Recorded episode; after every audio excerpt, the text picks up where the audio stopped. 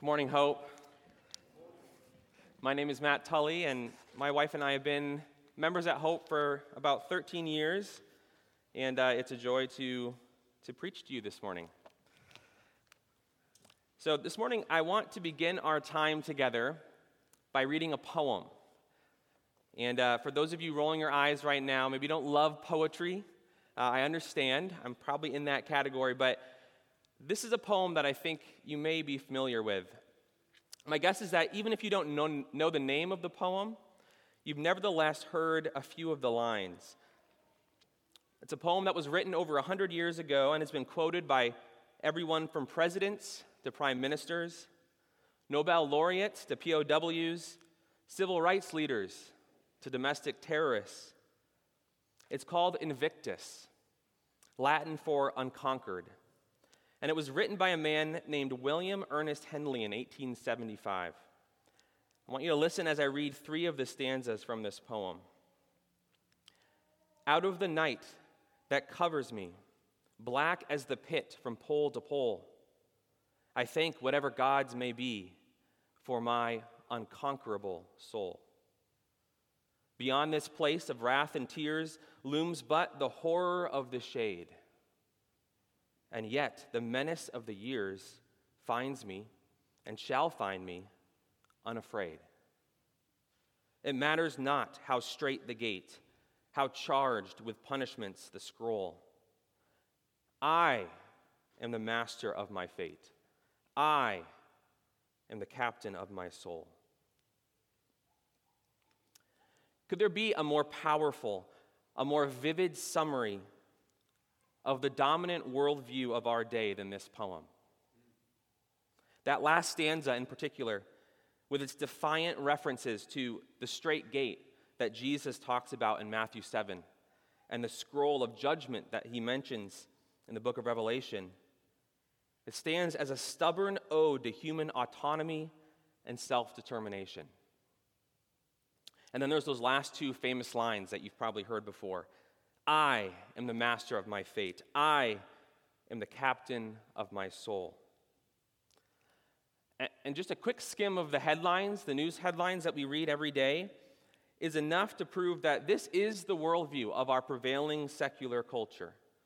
The culture all around us, and sadly, also the culture in our hearts as well, all too often. Right? You do you. Believe in yourself. You have the power within yourself. Don't let anyone else define you. Be true to yourself. Well, in our passage today, we're going to be confronted by some hard teachings from Jesus. Hard teachings that short circuit our addiction to self determination. Hard teachings that confront our obsession with ourselves. We're going to see that these hard teachings offended people in Jesus' day. And they still offend people in our day. Because it's teaching that calls into question the idea that we are the masters of our own fate, that calls into question that we are, we are the captains of our own souls. I've structured my message this morning around three key ideas, three key questions that we're going to be answering as we walk through the passage together. So if you take notes, this could be your bullet points. First, why are people so offended by Jesus? Second, how does Jesus respond to offended people? And third, how will you respond to Jesus? But before we jump in, let's pray together. Heavenly Father, we can sense the temptation towards these ways of thinking in our own hearts. I can feel it. But God, when we know from your word and from our own experience with you that you have the words of eternal life, not us, we need to hear from you this morning. Strip away the resistance that we might have to your word today. Give us open hearts to what you want to say. And we pray all this in the powerful name of Jesus. Amen.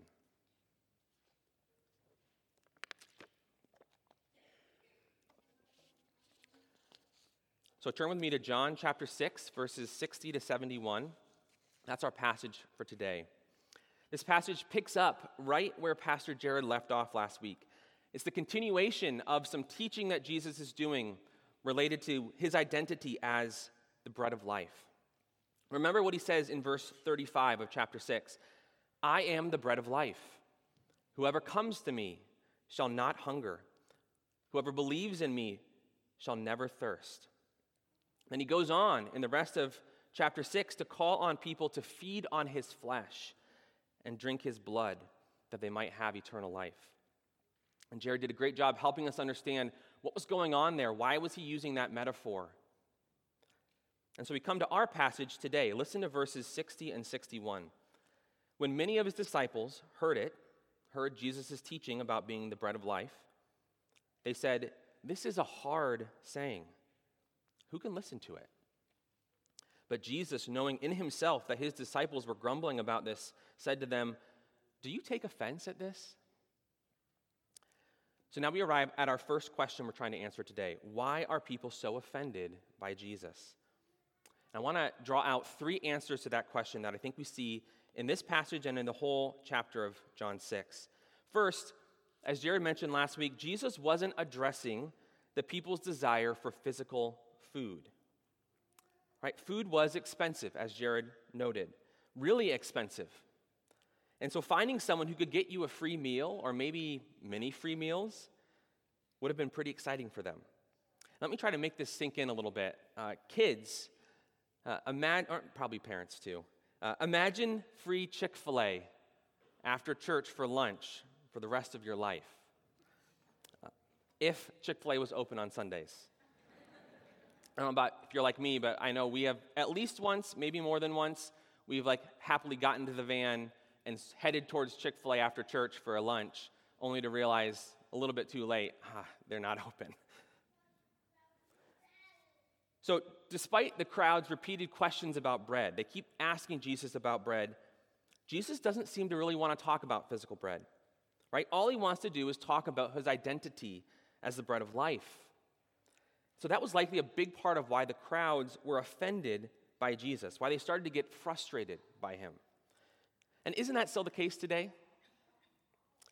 Right? Some people reject Jesus today because they're more interested in the things of this earth, right? In money, in good food, in physical comfort, in earthly success, in power and prestige. They don't see their spiritual need because they're too focused on their earthly desires. And Jesus doesn't promise his people, he doesn't promise us these physical blessings. Quite to the contrary, if you pay attention to what Jesus actually tells us is coming for Christians, he calls us often to be willing to give up earthly blessings in pursuit of spiritual riches. He calls us to deny ourselves, to take up our crosses, and to follow him. As Dietrich Bonhoeffer famously said, when Christ calls a man, he bids him come and die. So that's the first reason people may have been offended by Jesus' teaching. The second reason Jesus claimed that the only way to eternal life was to eat his flesh and drink his blood. And although we recognize this as a metaphor, a metaphor that points to this incredible spiritual reality, a reality that we're going to celebrate later this morning in the Lord's Supper, some of the people hearing Jesus for the first time probably didn't understand what he was actually saying. They thought he was speaking literally. As Pastor Jared mentioned last week, they may have thought he was advocating for some kind of cannibalism. Or at, at best, they maybe they didn't think that, but they thought that the metaphor he was using, the way he was speaking, was distasteful. It was offensive. It was disgusting. And while there probably aren't many non Christians today who think we're cannibals, hopefully, uh, misunderstandings about our faith still run rampant among unbelievers. They still are a stumbling block for many unbelievers.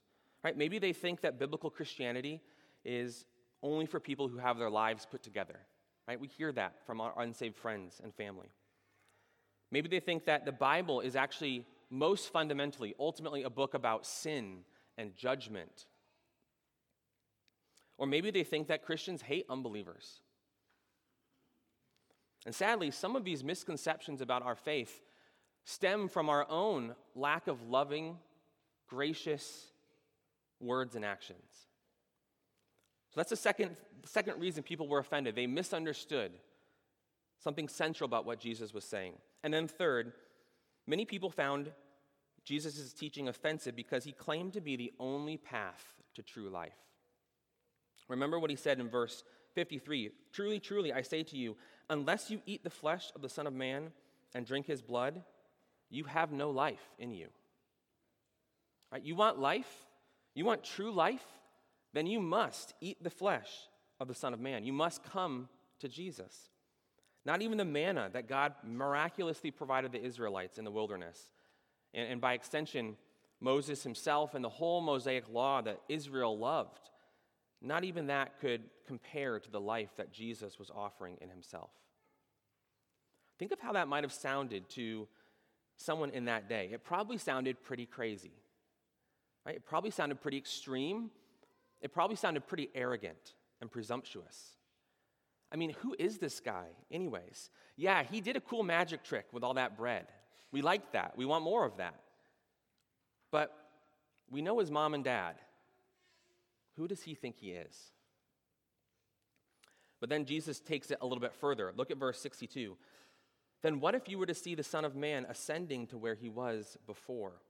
It's a little bit of a confusing statement. What's he talking about? Rather than try to diffuse the situation, Jesus seemingly ups the ante. Right? He essentially says, You think you're offended now? Because I claim to be the only source of true life and because I said that you must eat my flesh and drink my blood, just wait until you see me seated at the right hand of the Father in heaven, which is where I actually came from.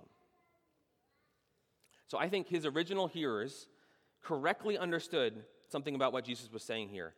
They understood that he was making a bold, startling claim to divinity here. He's making himself equal to God, something he's already done in John and something he'll continue to do throughout the rest of the book. And again, we see the offense of this kind of exclusive claim of the Bible today, especially the idea that Jesus is the only source of true life and salvation. Rather than affirming the inherent dignity and goodness and the power of the human spirit, the clear teaching of the Bible, resounding on each and every page, is that of human frailty and weakness and dependence.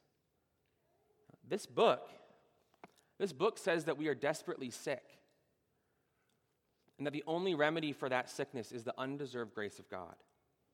This book calls us to repent of our rebellion, of our hostility, that we might find mercy. In short, this book says to us that God is God and we are not. Now, that's not to say, don't misunderstand, that this book isn't also a book of hope and grace and love and mercy. It is those things. We know that to be true if we are Christians. But we can only experience that hope and grace and love as we humble ourselves, acknowledging our need for God's mercy in Christ. One point of application here before we move on. As Christians, we must not shy away from the clear teachings of the Bible, especially that those that the world deems offensive, especially as biblical Christianity continues to be further marginalized from the center of our secular culture. Yes, we are called to clarify misunderstandings as we can. Yes, we want to speak winsomely and compassionately with love to those who don't yet believe. And yes, we want to be careful not to add anything to the clear teaching of Scripture, confusing the doctrines of man with the doctrines of God, something that Christians have been guilty of in the past. But as you do those things, be sure you're not trying to fix fix the clear teaching of God's word. God doesn't need you to make his word more palatable to a hostile world. He calls us, each of us, our mandate is to faithfully and lovingly proclaim the truth, leaving the results up to Him. And just as we see that in Jesus' day, people were offended by that, people rejected Jesus Himself, we shouldn't be surprised when people are still offended by His word today. So that leads us to our next question How does Jesus respond to offended people? We know why they were offended, some of the reasons, but Jesus is going to further pull back the curtain, so to speak, and give us a little bit of a deeper understanding of what's going on. Listen as I read verses 63 to 65. It is the Spirit who gives life. The flesh is no help at all. The words that I have spoken to you are spirit and life. But there are some of you who do not believe, for Jesus knew from the beginning who those were who did not believe and who it was who would betray him. And he said, This is why I told you that no one can come to me unless it is granted him by the Father. In response to their grumbling, Jesus says something really interesting, maybe something a little bit surprising. He says, The Spirit gives life, the flesh is no help at all. And I, I, want you to try to remember, I know it can be hard sometimes from week to week, but try to remember we've heard this contrast before the contrast of spirit versus flesh. This echoes what Jesus said earlier to Nicodemus about being born again in John 3. In essence, he's saying, Your ultimate need is spiritual, not physical. And I'm here to meet that spiritual need in myself. But you're too focused on filling your stomachs to notice what I'm doing. But I think it's even more than that. Just like he emphasized with Nicodemus, here Jesus once again, I think, is highlighting the sovereign work of the Spirit to bring sinners to himself. Remember in John 3, Jesus uses the metaphor of the wind of the Spirit's regenerating work. The Spirit is a wind that comes in and causes us to be born again. It, and it blows where it wishes. We, we can't predict it, we can't control it. It's like wind. Well, similarly, here in verse 65, Jesus says, No one can come to me unless it is granted him by the Father. And this echoes something that we heard last week in verse 44 No one can come to me unless the Father who sent me draws him. So I want to pause for a moment on this and camp out a little bit on what Jesus is saying here and, and while Jared did hit on this last week, I think it's worth taking another couple of minutes to think through this again because Jesus brings us back to this again in our passage. He kind of restates what he's already said. It is true that we must willingly come to Jesus to be saved. Right? We must come in faith. We must repent of our sins. We must trust in what Jesus has said, and we must choose to follow him. That is all true. And yet Jesus says that no one can come to me unless it is granted him by the Father. Jesus locates the cause of our coming to him squarely in God's choice of us. So, the question for you and for me and for all of us, the question for Christians through the centuries who have wrestled with this is what do you make of that? How does that make you feel? If you're like me, this might seem like a bit of a difficult truth, uh, both to understand, that's the first step, how do I put these things together in my mind, and then maybe even to accept, to love. And this teaching would have been just as difficult for Jesus' original hearers as it is for us today. Why? I think because it calls into question our control. Right? Our control of not just the world out there, but also the world in here. You know, I, I can't control the weather. And we have had some extreme weather in the last few days. We have smoke. The, the air quality is terrible today. I wish I could turn on more wind and blow it all away. Back to Canada. Get out of here. I can't, do, I can't control the weather, but even the wind and the sea obey Jesus. I can't control world affairs and the decisions of world leaders, but the king's heart is like a stream of water in the hand of the Lord. He turns it wherever he will. I can't even get the grass in my yard to grow consistently, to my deep shame and frustration. But when God said, Let the earth sprout vegetation, what happened? It was so. And you know what else I can't control? I can't control my own darkened heart. a heart naturally inclined away from God, a heart that is naturally an enemy of God. But God has the power to replace our hearts of stone with hearts of flesh and cause us to come to Him. That is our hope. That is the hope of the Christian life that God works within our hearts and draws us to Himself.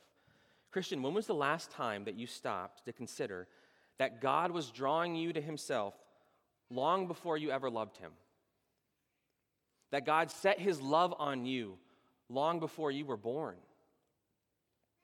That is a wonderful, a glorious truth that should fill our hearts with gratitude and worship and awe. And yet, this doctrine can also be hard to accept because it strikes at the heart of our sense of autonomy and self determination. It calls into question the idea that we are in the driver's seat of our lives, that we are the captains of our own souls. The late pastor and theologian James Montgomery Boice was right when he said, quote, Nothing is more calculated to arouse the ire and rebellion of the human heart than this teaching. But it's true, and Christ did not hesitate to proclaim it. So that brings us to our final section of the passage this morning and our final question How will you respond to Jesus? that's the question facing Jesus' original hearers 2,000 years ago. And that's the question facing you and me today and tomorrow and every day of the rest of our lives. Listen as I read verses 66 to 71. After this, after all of this hard teaching from Jesus, Many of his disciples turned back and no longer walked with him. So Jesus said to the twelve, Do you want to go away as well? And Simon Peter answered him, Lord, to whom shall we go? You have the words of eternal life, and we have believed, and we have come to know that you are the Holy One of God. And Jesus answered them, Did I not choose you, the twelve? And yet one of you is a devil. He spoke of Judas, the son of Simon Iscariot, for he, one of the twelve, was going to betray him. So these last few verses present a stark contrast between those who respond to Jesus with faith versus those who respond with unbelief. After all of that uncomfortable, confusing, offensive teaching, all the things that Jesus has said, many of the people who'd been following him decide they've had enough right? He, he's too focused on spiritual things. He doesn't seem like he's going to give us more bread. He's too hard to understand. He's using metaphors and, and language that just seems offensive to me. He's too exclusive in his claims. He's making himself out to be equal with God. And so, what do many of his followers do? They turned back and they no longer walked with him. They left. At the end of the day, they thought they were better off without Jesus than with him. And as the crowds disperse, Jesus turns to the 12, his inner circle, and he asks them a simple question Do you want to go away as well? And what a profound, uh, penetrating, scary question that is. It's a question that some of you may have wrestled with yourself. All too often, we hear or we read about another person abandoning the Christian faith, right? We hear these stories a lot these days. Or maybe they're abandoning anything resembling biblical Christianity. We all know people who, after seemingly following Christ for years, decide they've had enough and they can't take it anymore. And so they go away. And this can leave us asking ourselves do you want to go away as well? Have you felt that before? Have you ever wrestled with that? Have you ever wondered to yourself, is following Jesus really worth it? Well, if that's you, and I think if we're honest, we've all been there to different degrees at different points in our life. We all wrestle with this. I want you to pay attention right now. Pay attention to how Jesus responds to this question from Jesus, because his response to Jesus is packed full, packed full of stabilizing truth and hope filled wisdom for us. Lord, to whom shall we go? You have the words of eternal life. And we have believed and we have come to know that you are the Holy One of God. What an incredible confession of faith that we have from Peter here. And I want to want to look at three things in this confession that I want us to notice, I want to draw out, because I think they're going to encourage us this morning. First, Peter rightly sees that Jesus is our only true option. Right, that's what's behind that rhetorical question Lord, to whom shall we go? Do you find Jesus hard to understand sometimes? I do. Do you find his teachings hard to accept sometimes? Yeah, I do. We've all been there. But what's the alternative? Look around at the other options. The world's answers to our longings for eternal life and true happiness. How's that working out? Just one glance at those the world deems most successful, most powerful, most wealthy in the things of this earth, just one glance is enough to teach us that none of these things ultimately satisfy our deepest longings. None of them address our deepest guilts, our shame. None of them hold out to us the promise of eternal life, life restored to what it was meant to be. Only now partially experienced, but fully and forever experienced when Christ returns. So, first, Jesus is our only true option. Second, receiving this eternal life from Jesus means believing in Jesus. Faith is the means by which we receive Jesus. Right? And in doing so, we then receive eternal life that he offers us. It's not enough for us to know about Jesus. It's not enough for us to respect and appreciate Jesus. It's not even enough for us to follow Jesus from a distance. To truly receive Jesus and the eternal life that he offers, we must come fully and completely to Jesus. And that means trusting him, trusting him with our very lives. As Paul says in Romans 5 2, through Jesus, we have obtained access by faith into this grace in which we stand. So that's the second thing. We must believe in Jesus. And third, one last observation our faith must be in Jesus as he's revealed himself, not in a Jesus of our own making. This is really important because I think this is actually really common in our world today and also sadly in our churches today. Right? Notice Peter's words We have believed and have come to know that you are the Holy One of God. Now, that's, that's not just nice, kind of reverent, elevated language, holy sounding language. That's messianic language. That's language that speaks to Jesus' authority and his divinity, the things that he's been claiming for himself in this passage thus far. So when Peter says that he believes in Jesus, he's saying he believes in what Jesus has been saying about himself throughout this passage, even if he doesn't fully understand everything Jesus has been saying. The same is true for us today. None of us have all of our questions answered. And yet, to be a Christian is to believe and hold tight to the Bible's core teachings about Jesus that he was and is and forever will be the Son of God, co equal with the Father and the Holy Spirit. That he took on flesh and dwelled among us. That he willingly bore our sin and our shame when he went to the cross, dying in our place to atone for our sins. That he rose again from the dead, bodily, securing for us, us salvation in him, and that he now lives in heaven with the Father and the Spirit, but will one day return to judge those who reject him, and to save those who believe in his name. That is the Jesus of the Bible. And that is the only Jesus who has the power to save us. And I trust that's the Jesus that we know and love. Follow along as I read the last two verses of our passage where Jesus responds to Peter's faithful confession in a surprising way. Jesus answered them, Did I not choose you, the twelve? and yet one of you is a devil. He spoke of Judas, the son of Simon Iscariot, for he, one of the twelve, was going to betray him. Jesus once again reminds his inner circle of a crucial thing that he's already hit on. Right? He chose them first. He was the initiator. And because of this, he's not surprised by the rejection, the betrayal that is yet to come for him. All right, this verse is an ominous preview of the next dark chapter of Jesus' life.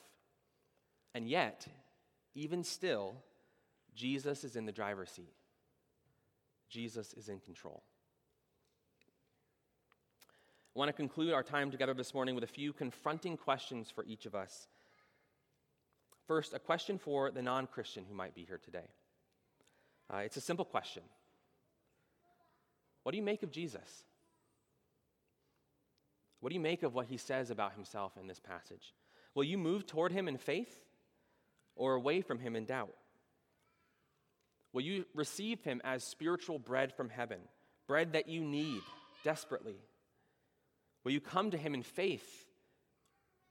Or will you, will you settle for the temporary satisfactions of earthly food and drink, of earthly autonomy and fulfillment, all of which fade away in time? Scripture teaches that if you confess with your mouth that Jesus is Lord and believe in your heart that God raised him from the dead, you will be saved. So I ask you, believe in Jesus today. Now, a question for Christians Are you ashamed of anything that Jesus has said in his word? Have you been tempted to look for words of life in other places?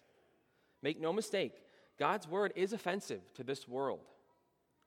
Despite the world's best attempts to strip Jesus of his power, either by distorting him or ignoring him or killing him, his words demand a response from all people. And as Christians, we're called to proclaim his word, knowing full well that many will reject it. They'll reject him and they'll reject us. Jesus tells us this later in John 7 when he says, If the world hates you, and the world will hate you, know that it has hated me before it hated you. In other words, when we're rejected, we're in good company. Do you remember the, the title of that poem, Invictus, means? It means unconquered. And it desperately, vainly celebrates human strength, even in the face of death's looming shadow. It celebrates human self sufficiency, even as it stubbornly rejects divine dependence. But there's only one unconquered one, one whose will will be done on earth as it is in heaven. There's only one whose life can never again be lost and whose kingdom will never end. In letting himself be conquered for our sake, he became unconquerable for all time. His name is Jesus. And to be his follower is to be a person conquered by his love. A love that addresses our deepest spiritual needs, not just earthly needs. A love that awakens faith within us, drawing us to the only source of true life. In response to William Henley's poem, another poet named Dorothea, Dorothea Day penned a new version of Invictus, a profoundly Christian version titled not Unconquered, but Conquered. And here's what it says Out of the light that dazzles me, bright as the sun from pole to pole, I thank the God that I know to be, for Christ, the conqueror of my soul. Beyond this place of sin and tears, that life with Him and His the aid, that despite the menace of the years, keeps me and will keep me unafraid. I have no fear, though strait the gate. He cleared from punishment the scroll. Christ is the master of my fate. Christ is the captain of my soul. Let's pray. Lord Jesus, we confess that you are our King. You are our Savior. And we come to you. We love you. We need you. Save us from our sin. Save us from our guilt. Save us from the evil powers of this world. and deliver to us the true life, the eternal life that you secured through us, through your broken, broken body, through your spilled blood, and through your powerful resurrection. We pray all this in your name, Jesus. Amen.